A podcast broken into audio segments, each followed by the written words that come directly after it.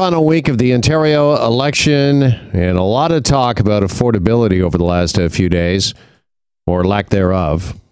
Each of the party leaders have released their plans to address rising food costs, but will any of these plans will they actually work? Here's Janet Music with the Agri-Food Analytics Lab at Dalhousie University, who joins us for more on this topic. Janet, good afternoon. Good afternoon. Nice to have you back with us on the show. Uh, first off, can you just kind of put this into context for us? I mean, uh, we're all living it uh, daily, uh, week after week, with a trip to the uh, grocery store, but uh, just how big of a problem right now are food prices? Well, you know, food prices have risen significantly in the last six months. Even, you know, they released the numbers. StatsCan last couple of weeks ago now, I think, and uh, 9.7% food price inflation, which is in fact significant, and and people are feeling it. Uh, they're seeing it, and they're they're they're worried, and rightfully so, because it's uh, it's a big deal. Yeah, sure, and obviously it's something we can't do without, right? Food, we've got to buy it. We got to go to the grocery store.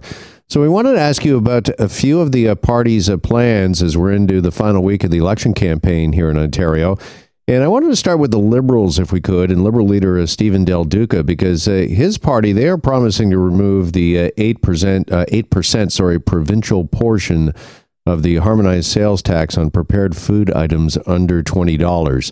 Will that do anything for food prices overall? Do we think, Janet?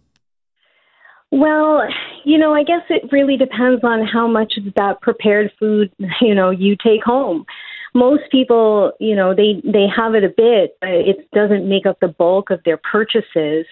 You know, it's a really good sentiment. Uh, you know, at least they're thinking about it. It's moving in the right direction. But will it have a big impact on the majority of households?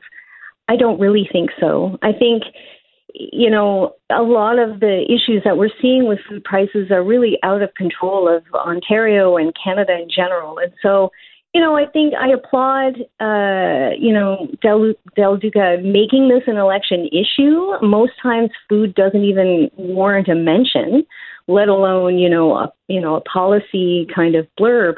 But you know, I don't know how how far that's going to go for most people.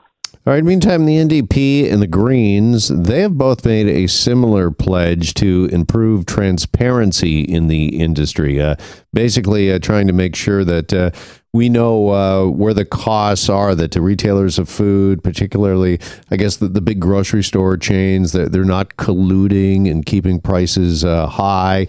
That we're not seeing things like we saw maybe with uh, bread when that was revealed a couple of years ago. What do you make of that pledge by the NDP and the Greens for more transparency in the industry? Would that help when it comes to rising food costs? Well, you know, certainly transparency is better. Uh, we'll never say otherwise. But I mean, how are they going to enforce that? And so, you know, the problem I don't, you know, transparency is a problem, but you know, it's also a problem that 80% of the food, the retail food market in Canada is controlled by five major players. So it's not a lot of competition. And, you know, I know they, they're talking about profiteering and colluding, but it is extremely difficult to prove that that's happening. And, you know, you mentioned the bread, uh, you know, cartel or the bread price fixing. And, you know, we only really found out about that because Galen Weston released a, a press release on it. Otherwise, you know, I don't know that most Canadians would even have noticed that. You know, it makes for really good political rhetoric.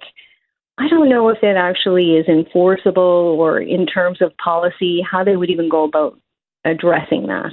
Mm. The Greens, by the way, Janet, I also wanted to mention they're promising to provide startup funding and land for more community owned healthy food markets. What do you make of that uh, promise?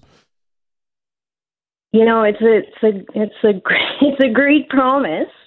It will be interesting to see where that where the the funding comes from. That which you know, it's funding is not uh, you know, it doesn't let you know that old adage, it doesn't grow on trees. And part of the reason we're seeing inflation the way we are right now is because we kind of treated it like it grows on trees. Money was super cheap during the pandemic, and you know that's not placing the blame on any one party or any one government.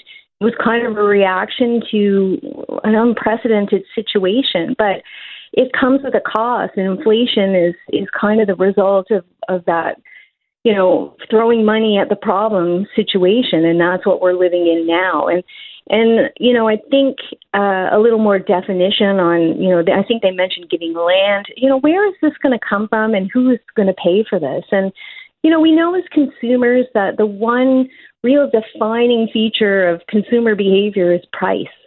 And, you know, people, you know, they say they want local, they say they want green, but at the end of the day, you know, are we paying for, you know, are we paying for that? Most mm-hmm. will will will default to the cheaper option. All right, just in our final minute, uh, obviously, I have to ask you about the conservatives, the uh, PCs. Uh, they want to lower the gas tax by uh, nearly six cents uh, per liter. We know that uh, fuel costs and gas costs drive up uh, all prices because, of course, uh, the produce and the rest of the items got to get there uh, to the grocery store, usually by truck.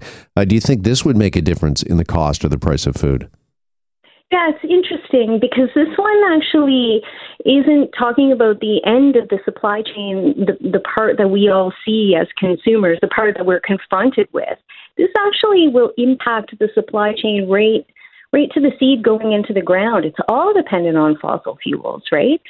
Uh, you know, farmers use a lot of energy to kind of get the get harvest from the ground to the manufacturer, from the manufacturer to the store. So this, you know, would have a little bit more of um, a ripple effect through the supply chain.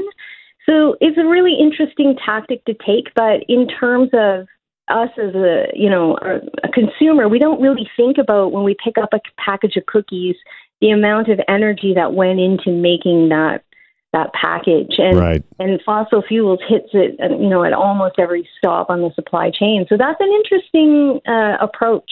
All right. I gotta leave it there. We're out of time. Janet really appreciate your time and insight as always. Thank you so much. Thanks for having me. You bet. Janet music is with dalhousie university and we're back after this Hi, it's Shauna, and I might be a bad parent because my kids think french fries are vegetables. Hey, it's Ryan, and I might be a bad parent because I went out for wings when my wife was in the hospital after giving birth. Johnny here. I might be a bad parent because in my house, the tooth fairy gives pocket change. But we're not alone. Len emailed us and said his six year old daughter's Tarzan moment going from love seat to lazy boy by curtains made him more proud than any dance recital. and Andy left his two year old at the rink. All right, guys, I'm sure we're not alone. Like Andy's kid. For stories and confessions like this, make sure you check out our podcast. It's called Bad Parents, and it's available wherever you get your podcasts. I left a glove at the rink.